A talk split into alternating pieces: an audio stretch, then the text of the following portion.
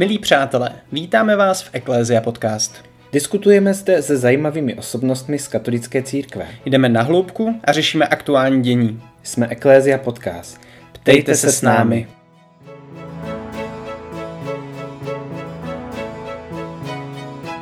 Tento díl s Markem A Jacobem. Našimi dnešními hosty jsou manželé Hanka a Petr Imlaufovi. Hanka je speciální pedagožka a rodinná terapeutka a přes 20 let pracuje v křesťanské pedagogicko-psychologické poradně v Pražském Karlíně.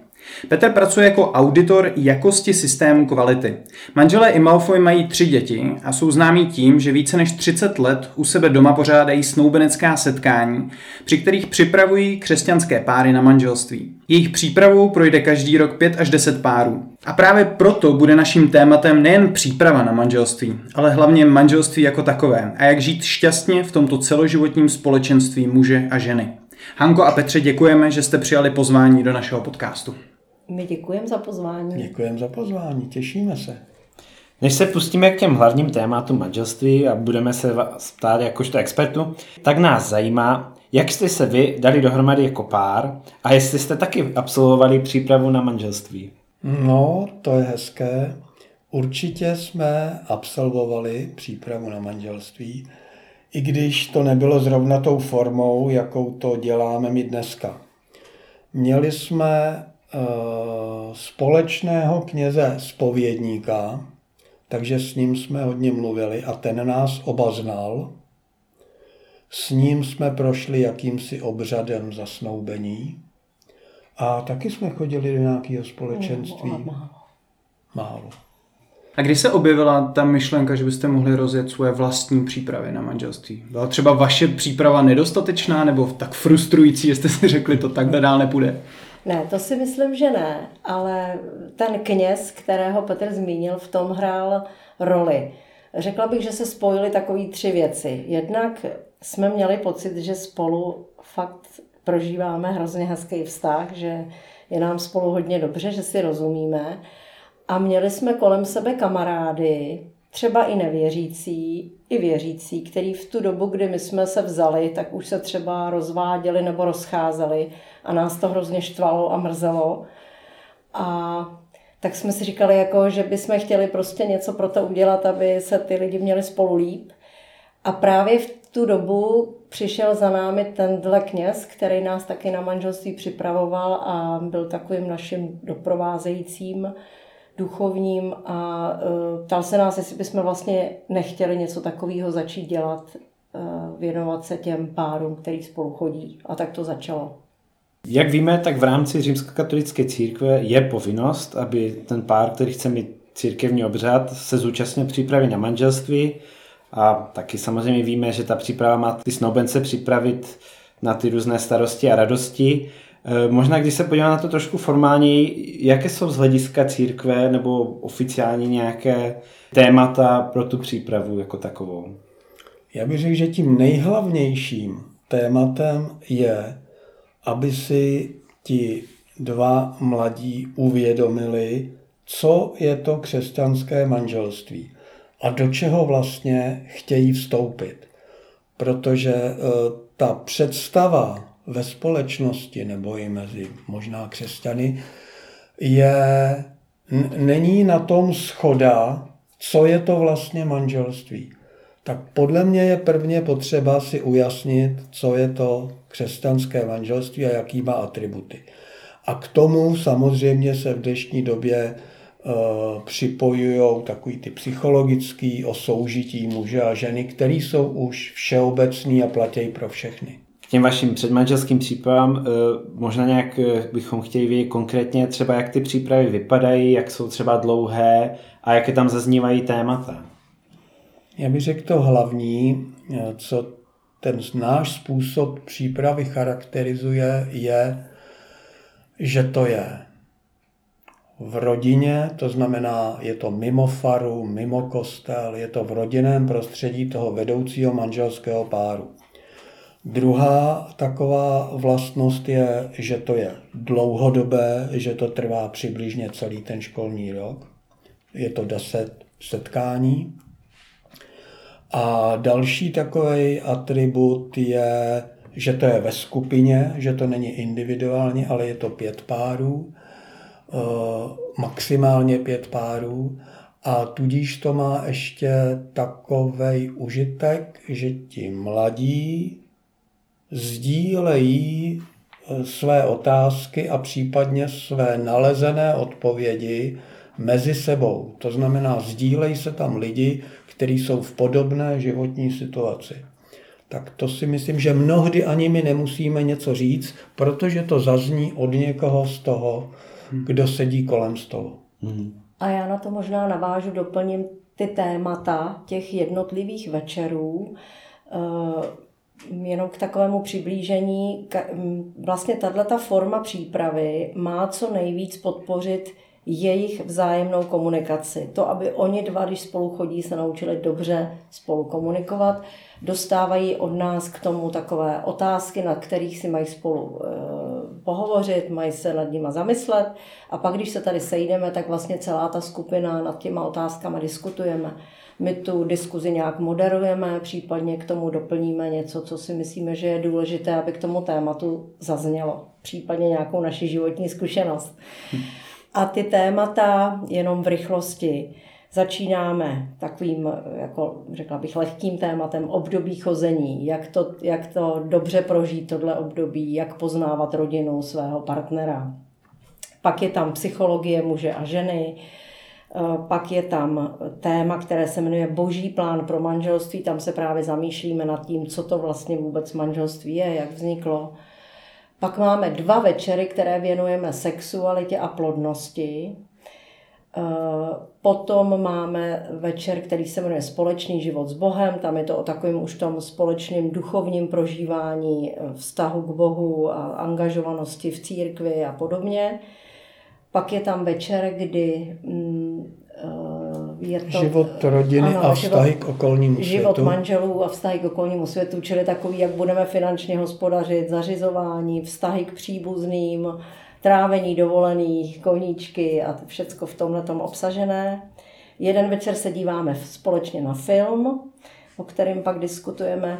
A závěrečný večer je eh, jednak takový podrobný výklad manželského slibu, Potom k tomu máme i takové dobré nějaké praktické rady pro svatební den a vlastně bilancujeme, to už je na konci školního roku, ten poslední večer, takže taky bilancujeme celý ten uplynulý školní rok. Hmm. Mm-hmm.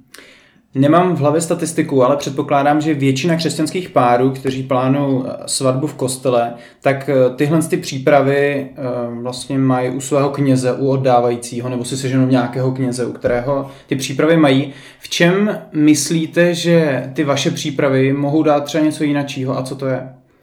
Já bych ještě řekl, že ta, ten naše příprava nenahrazuje přípravu s knězem. Ta je vždycky, řeknu, povinná, nebo ta je to hlavní. Ta naše ji může doplňovat o ty naše manželské zkušenosti a o, ty, o to sdílení případně v té skupině. Ale nenahrazuje to tu přípravu s knězem a ani to nenahrazuje. Rozumím. Já sám mám zkušenost s tím, když jsem eh, své kolegyni v práci říkal, že se tehdy s Noubenkou eh, chodíme na přípravy, tak eh, byla velmi nadšená a říkala, tyjo, proč i my nevěřící něco takového podobného nemáme. Setkáváte se s tím, že by byla touha i vlastně u nevěřících snoubenců po něčem podobným a děláte přípravy i pro ně? Setkáváme se s tím a přesně je to podle téhle šablony, jak ty o tom mluvíš, že vlastně nějaký nevěřící kamarád se od lidí, který třeba k nám chodí, dozví, že, že něco takového probíhá a už několikrát jsme zažili to, že se vlastně ti dotyční nevěřící v úvozovkách nám ozvali a prostě se nás ptali, jestli by taky mohli k nám chodit nebo se s námi potkávat a zamýšlet nad těma tématama. Strašně si toho vážíme, je to vždycky úžasný, jednak taková otevřenost pro eh, jako těchto těch lidí, který vlastně si vážejí svýho vztahu a chtějí pro to něco udělat. A řekla bych, že vlastně nakračují i k nám jako ke křesťanům, že se chtějí něco dozvědět. Takže je to vlastně úžasná příležitost takový lidi oslovit, i když my jako primárně to samozřejmě neděláme jako evangelizaci. A naopak jim říkáme, že jako šťastný manželství můžou mít bez rozdílu, ať už Boha poznali nebo nepoznali. Takže je to fakt užitečné, když by něco takového bylo i pro nevěřící. Já bych se ještě doplnil, že tam vidíme u těch párů velkou odvahu k tomu, že nás oslovějí a i velkou touhu a to nám dělá velkou radost a zrovna v pondělí, myslím... Se sejdeme s takovým párem. Pondělí mm-hmm. A nemají pak třeba problémy s tím, že eh, se probírají témata, které třeba tolik nezajímají, jako jsou vlastně definice té svátosti jako takové, která vlastně pro ně nemá nějaký extra význam. Tím, tím že to tyhle ty páry, které se ozývají individuálně, tak my se jim individuálně věnujeme. To znamená, není to podle nějaké šablony, my řekneme to nejlepší, co nás napadá a to uh, nejlepší formou, jakou se nám zdá, že to přijmou. A za ty třeba roky praxe, že už je to 30 let, takže se věci mění, mění se i ti mladí lidé, kteří k vám chodí. Vidíte v tom nějaké trendy? Že třeba ty páry jsou dneska mladší, rozumnější, anebo naopak starší? A... Já bych řekla, že co se proměnilo za tu dobu, je že přibylo páru, který spolu bydlí před svatbou. A ať už jsou um, v té skupině, která se tady u nás schází, tak jsou mnohdy páry jako půl na půl, věřící, nevěřící. Takže uh, není to vždycky pravidlem, že by spolu bydleli, pokud je jeden věřící a nevěřící. Někdy spolu bydlí i ti, kteří pochází jako z křesťanského prostředí. Takže to bych řekla, že je jedna z věcí, která se objevuje v těch posledních letech častěji. A co se týká věku, obecně statistiky, eh, všeobecné statistiky říkají, že se samozřejmě věková hranice lidí, kteří vstupují do manželství, zvyšuje, ale já musím říct, že v těch našich přípravách to tak úplně nepozorujeme, protože si myslím, že eh, mladé křesťanské páry jsou trošku jinak nastavený i na tu zodpovědnost pro manželství, než jak je to v té běžné společnosti kolem nás. Jsou tady páry, kdy někomu je 30, ale někomu je třeba 20 v té skupině. Jasně. A když na chvíli odbočíme, tak eh, na to chození věřícího s nevěřícím. Co je podle vás důležité, aby v tomto případě ten vztah fungoval a mohl se třeba dál rozvíjet už, už v tom manželství? Tak důležitý je, jako v každém vztahu, aby byli k sobě pravdiví a otevřený. A pokud u toho jednoho je ta víra takovou bytostnou hodnotou, která je součástí jeho osoby, tak je strašně důležitý, aby ten druhý to takto vnímal. Aby to, aby, mm, aby to nevnímal jenom jako, že ráda chodí na skvoš, tak ona ráda ještě kromě toho chodí do kostela. Ale že to je něco bytostného, co k té osobě patří. A potom je důležitý, aby ta strana uvozovkách nevěřící nebo nepraktikující, aby o ten svět toho věřícího měla opravdový zájem a opravdově se snažila porozumět té osobě k tomu, co k ní patří. Protože kdyby to nechtěla akceptovat, co k ní patří, tak z té osoby bere část a ne celek. A taková takovou důležitou k zapamatování, rozlišení eh, je, že dneska je tak, hm, dnes teď skoktám, dneska je uh, velmi moderní slovo tolerance. Ale v tomto případě my říkáme, že nestačí tolerance, ale je potřeba upřímný zájem. Ta tolerance někdy má až formu nezájmu nějaká aktivnější tolerance. Ne, aktivnější zájem.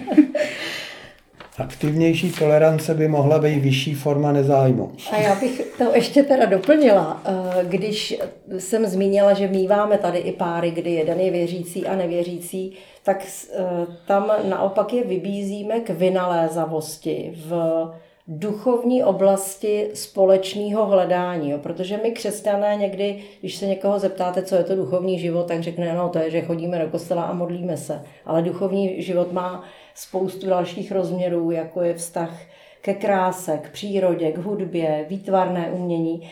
A samozřejmě spousta dalšího. Takže my je vyzýváme, ať co nejvíc spolu objevují ty jiné hodnoty duchovní, než jenom ty kostelové. To vidíme jako hodně důležitý v těch A smíšených nerezignovat párech. na ty duchovní kvůli tomu, že, že to v tom kostelovém se neschodneme. Hanko, vy pracujete jako rodinná terapeutka, což vlastně tak tematicky souvisí s těma přípravama. Pomáhá vám vaše práce při přípravách a naopak? Řekla bych, že se to tak propojuje v tom smyslu, že smutné příběhy ze své praxe eh, můžu eh, samozřejmě, aniž bych eh, povídala nějaké konkrétnosti, někdy použít jako určitý obraz, když chci právě při přípravě na manželství zdůraznit, že fakt je něco důležitý, že dost často ty problémy v rodinách pramení ze špatné komunikace nebo z nedostatečné komunikace. Takže někdy se to dá jakoby využít jako taková podpora, protože to vypadá, že něco zdůrazňujeme jako důležité, ale ten život ukazuje, že tam pak ty lidi narážejí a že s tím ty problémy třeba mývají. Tak v tomhle směru mi to asi pomáhá. A není to i obráceně, že praxe se snoubenci ti pomáhá v, v tvojí terapeutické práci? Tak. Že vlastně zná jako mnoho těch mladých a, a myšlení, tak si myslím, že to může být obráceně. Určitě. A nepřicházejí třeba jakoby ty klienti jako od příprav do terapii? E, taky už se mi to stalo, že e, můj, naši bývalí snoubenci se posléze objeví někdy u mě v poradně právě třeba s nějakými výchovnými problémy nebo prostě když má nějaký rodičovský témata, tak je to hezké a e, milé, že tu důvěru nestratili. My, když jsme tenhle rozhovor domluvali, tak jsme se bavili vlastně o tom, že sexualita jako téma je opomíjená během příprav a to myslíme ve smyslu, že se o tom bavíme, ale že pak je takové vakuum, že prostě ano, přijde ta sexualita, ale až po svatbě a, a pak si to vyřešíte sami, že jo. Sám jsem to zažil při přípravě s knězem, že, se, že jsme se k tomuto nevěnovali moc jako důkladně. Tak co si myslíte o tom a je toto pro vás důležité téma během těch příprav? Trošku se nám zdá, že se někdy děje to, u nás to tak není a doufám, že by to ti snoubenci, kteří k nám chodili, potvrdili, že se někdy děje to, že se mluví o tom, že není dobré, aby byl sex před svatbou, jsou na to i dobré argumenty a my samozřejmě je máme taky a myslíme si, že skutečně sex patří až do manželství, ale že se opomíjí mluvení, možná otevřené, o začátku sexuálního života. O tom, že to je skutečně něco, kdy mm, je to, je to cosi křehkého, cosi úžasného, na co se ty dva, když spolu chodí tři roky, čtyři roky těší, ale že to není tak, jako že spadne opona, tak do, do teďka nic a od teďka už všechno. Já bych Takže... řekl, že ten sexuální život je takové ještě malé miminko, které ještě musí povyrůst. Takže my, když o tom mluvíme se snoubenci, tak máme takový výraz, že eh, říkáme, že v tom začátku se musí naučit přistupovat k sobě po špičkách a objevovat se a protěžkávat všechny ty chvíle, protože samozřejmě i ten stud, který taky má nějakou, nějaký význam v tom, v tom vztahu, tak, je, tak se učíme jako pomalu odkládat, že to přesně není nula anebo 100%. Takže tam skutečně si myslím, že to se mnohdy neděje, nebo se o tom málo mluví, o, tě, o tom začátku, o těch úskalích, o rozdílech v prožívání sexuálního života muže a ženy. A, a to si myslím, dřív se to tak jako říkalo, no to je v těch chytrých knížkách, to si tam může každý přečíst, ale my si myslíme, že ne. Opakovaná a... naše zkušenost je, že e, má smysl to zopakovat a dát do nějakého rámce i ty základní rozdíly v té sexualitě mezi mužem a ženou. A jak se učit vůbec komunikovat? My eh, mnohdy říkáme, že je dobré, když si ti dva úplně vybudují nějaký svůj slovník pro pojmenování situací. situací, částí těla, vyjádření touhy. Eh, tak, takže to je, no takhle nějak bych to asi na úvod řekla, co tam vidíme jako hodně důležité. Mm-hmm. No a já bych řekl, že ještě eh, se snažíme eh, povzbudit touhu po hledání významu sexuality v božích očích.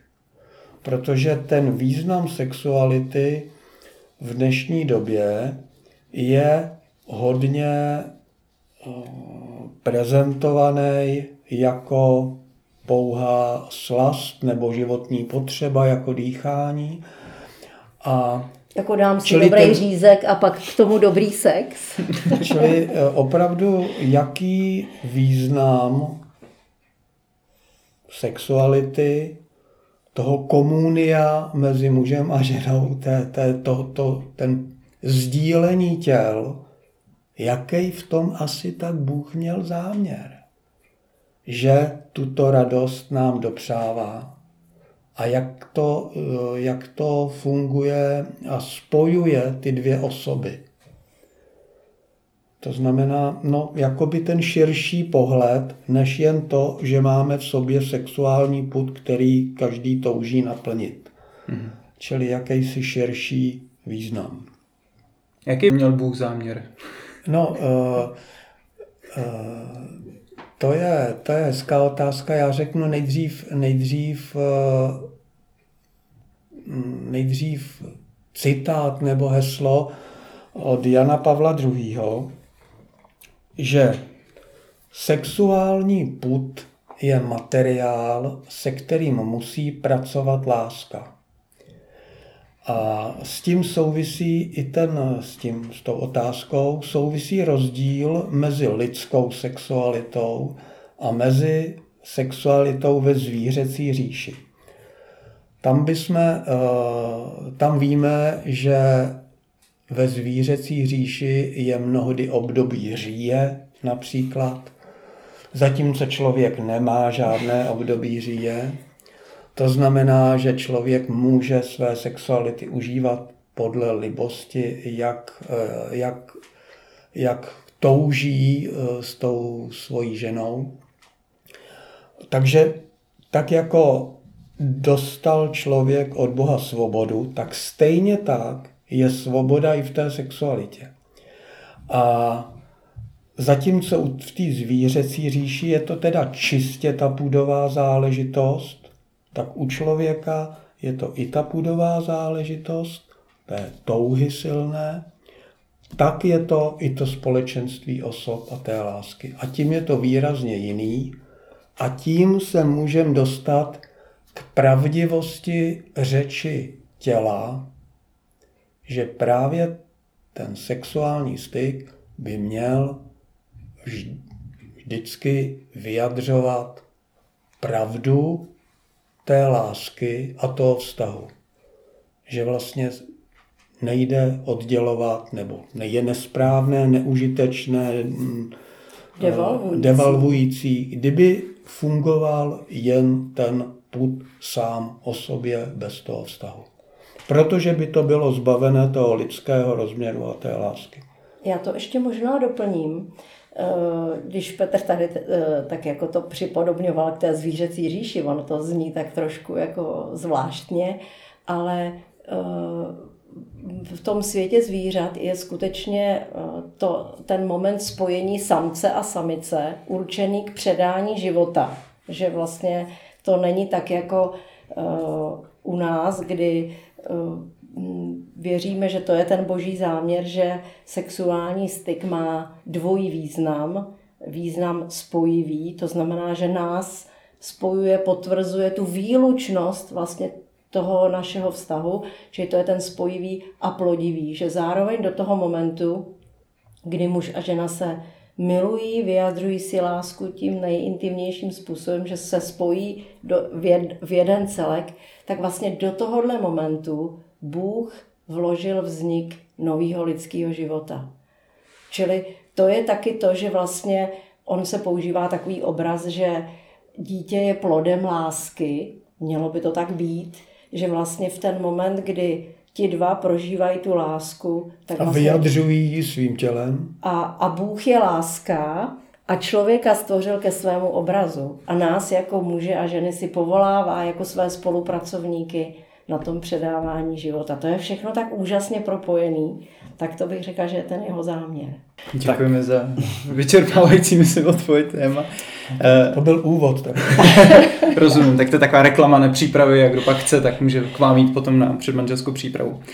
Se sexualitou, o které se bavíme, souvisí také téma antikoncepce. Je to jedno z takových těch bulvárních témat v církvi, hodně propírané, hodně se o něm baví, hodně přednášek na to téma se říká. Ale zároveň ze svého okolí vím, že častokrát snoubenci se pak ale dostávají do situace, že dva měsíce před svatbou vlastně jako nevědí, jak to bude. Jo. Že vědí, že teda kondom církev zakazuje, PPR nestihli měřit teploty, hormonální antikoncepci nechtějí a tak vlastně dítě mít taky nemůžou, protože studujou a že vlastně jako nevědí, jak to bude. Tak jak se k tomu ten pár, který se připravuje na svatbu, má zdravě postavit?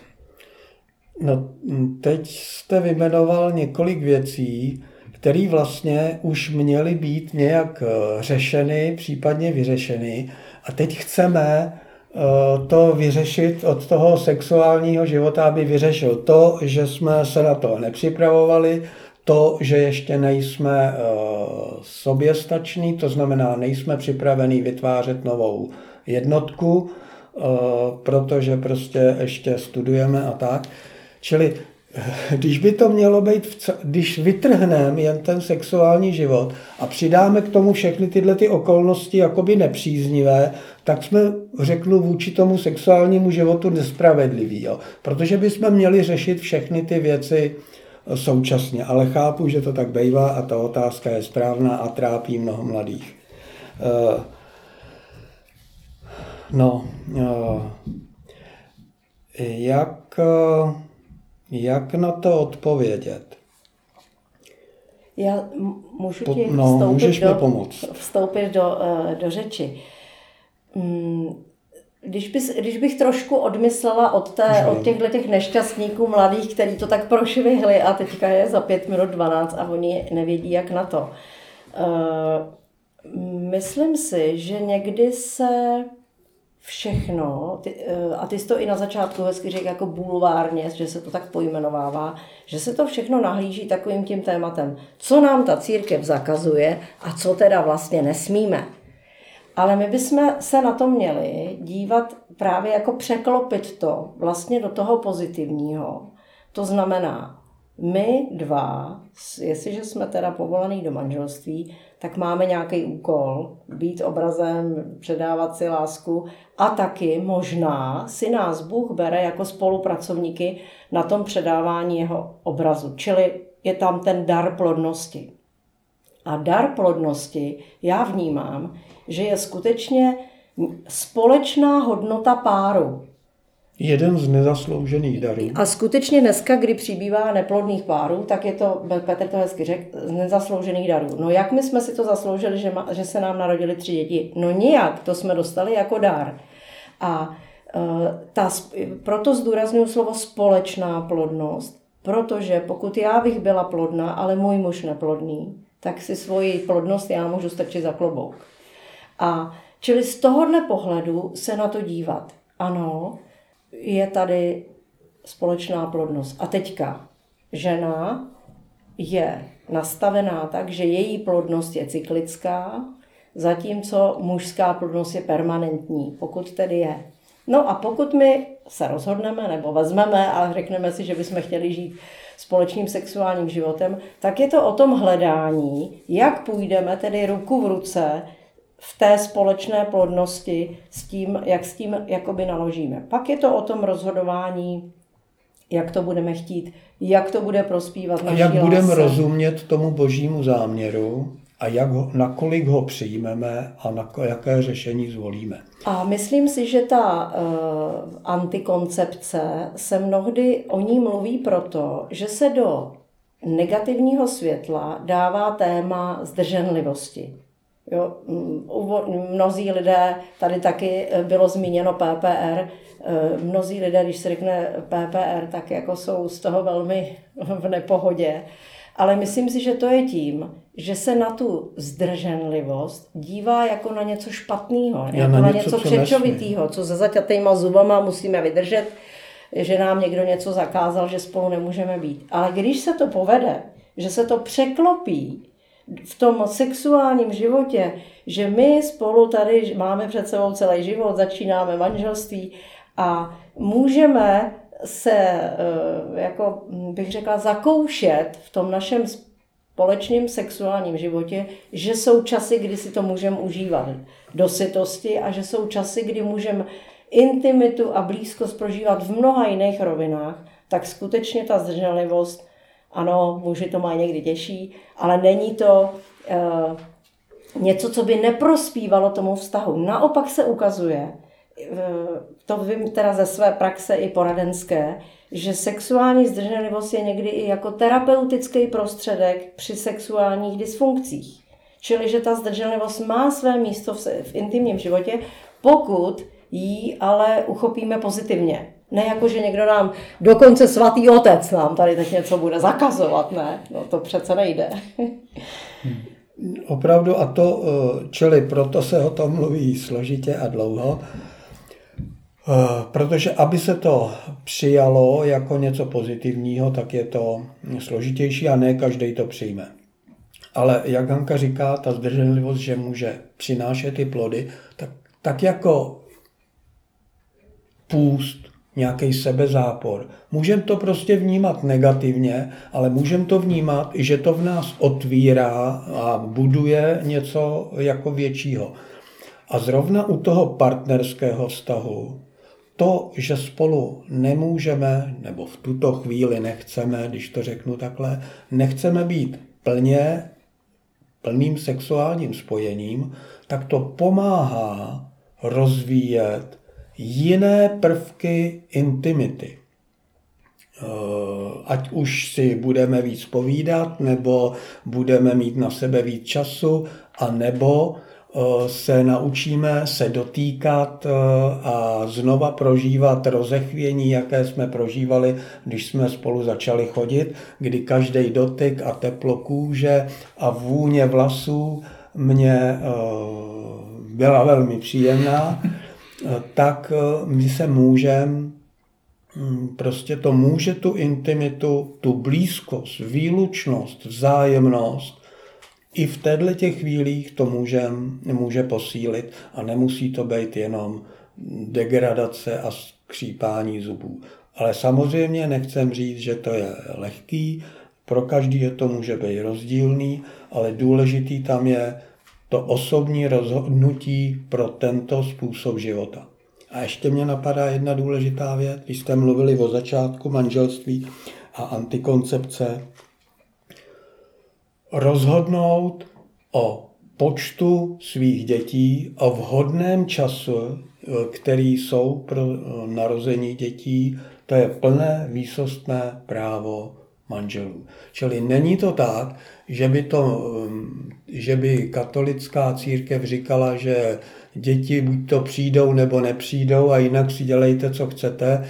A, a, ale je to opravdu právo rodičů se rozhodnout pro počet dětí a pro to, v jaký intervaly mezi těma dětma budou, to je jejich plný právo. Takže je jenom potřeba hledat tu formu, která bude ke společnému dobru a pokud se nám podařilo předtím hledat trošku ten boží záměr a nahlédnout, tak by nám to mohlo pomoct tu situaci nějak k dobru toho páru. Té... A ještě takhle. My opravdu jsme přesvědčeni i ze své zkušenosti, že ze své intimní zkušenosti. Ta periodická plodnost a periodická zdrženlivost přispívá ke zlepšení vztahu a dokonce i ke zlepšení toho sexuálního života. V dlouhodobém rozměru je to něco, co tomu sexuálnímu životu pomáhá. No a myslím, že, tomu, no, že to pomáhá i té ženě, například, když eh, ví, že není jenom předmětem té prosté pudové touhy svého muže, tak jí to i pomáhá se na to může těšit a plně se mu odevzdat. Když se to podaří a manželé vydrží spolu dlouhé léta a, a taky se podaří i děti, tak eh, je jasné, že ten vztah, že když už trvá 20-30 let, tak může zabřehnout do nějakých zadrhelů a tak dále. Vy jste spolu dlouho, máte tyhle přípravy. Jak mají tyto páry pečovat o svůj vztah dlouhodobě a máte nějaké typy? Eh, dokonce na to máme jednu přednášku pro manželské páry, jak budovat intimitu a blízkost manželství. Eh, my říkáme, používáme takový obraz, že eh, v manželství je pořád potřeba na tom vztahu pracovat, že to je jako když jedeme na lodi proti proudu. Že někdo by si myslel, že jako furt to bude stejný, že budeme stát na místě. Když přestaneme když pádlovat. přestaneme pádlovat, ale když přestaneme pádlovat, tak nás to bude snášet vlastně po proudu. Čili pořád pracovat na tom vztahu. A teď co si pod tím představit?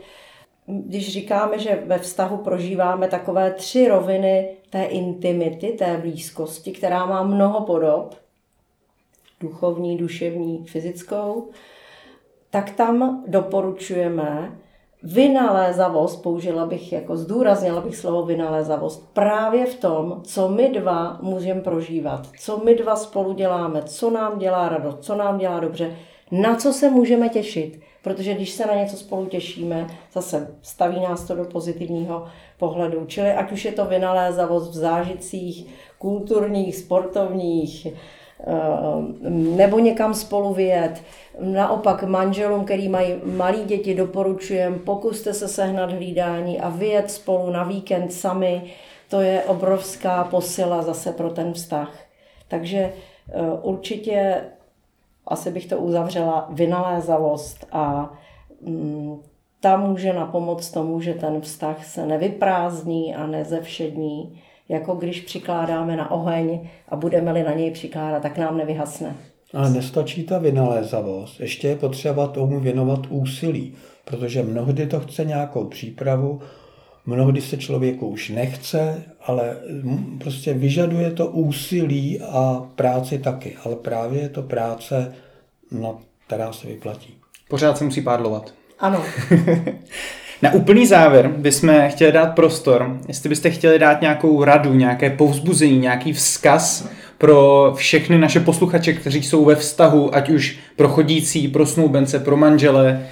Já bych možná řekla, ať eh, manželé na začátku manželství v tom sexuálním a intimním směru svého vztahu se nebojí být otevření, být pravdiví, mít svoji vlastní řeč těla a ať se nenechají ovlivnit světem kolem nás, který mnohdy uh, má ten pohled na tu sexualitu hodně zkreslený. Čili ať se nepoměřují se svým okolím, s tím, co vidí a slyší ve sdělovacích prostředcích, ale ať si vybudují svůj vlastní krásný svět řeči těla, která bude pravdivá, jenom pro ně dva.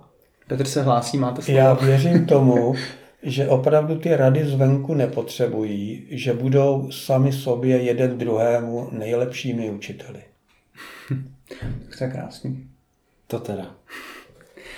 My bychom vám moc chtěli poděkovat za čas, který jste si na nás udělali, že jste nás pozvali senka k vám. Přejeme vám, aby se vám vždycky dařilo dobře připravovat nové snoubence do manželství a tak vytvářeli spoustu nových šťastných manželství. Děkujeme, děkujeme za pozvání, že jsme mohli s vámi strávit příjemný čas. Děkujeme za vaši snahu ptát se. A loučíme se také s vámi, naši milí posluchači, přejeme vám pěkných 14 dní a těšíme se opět naslyšenou v Eklezia podcast.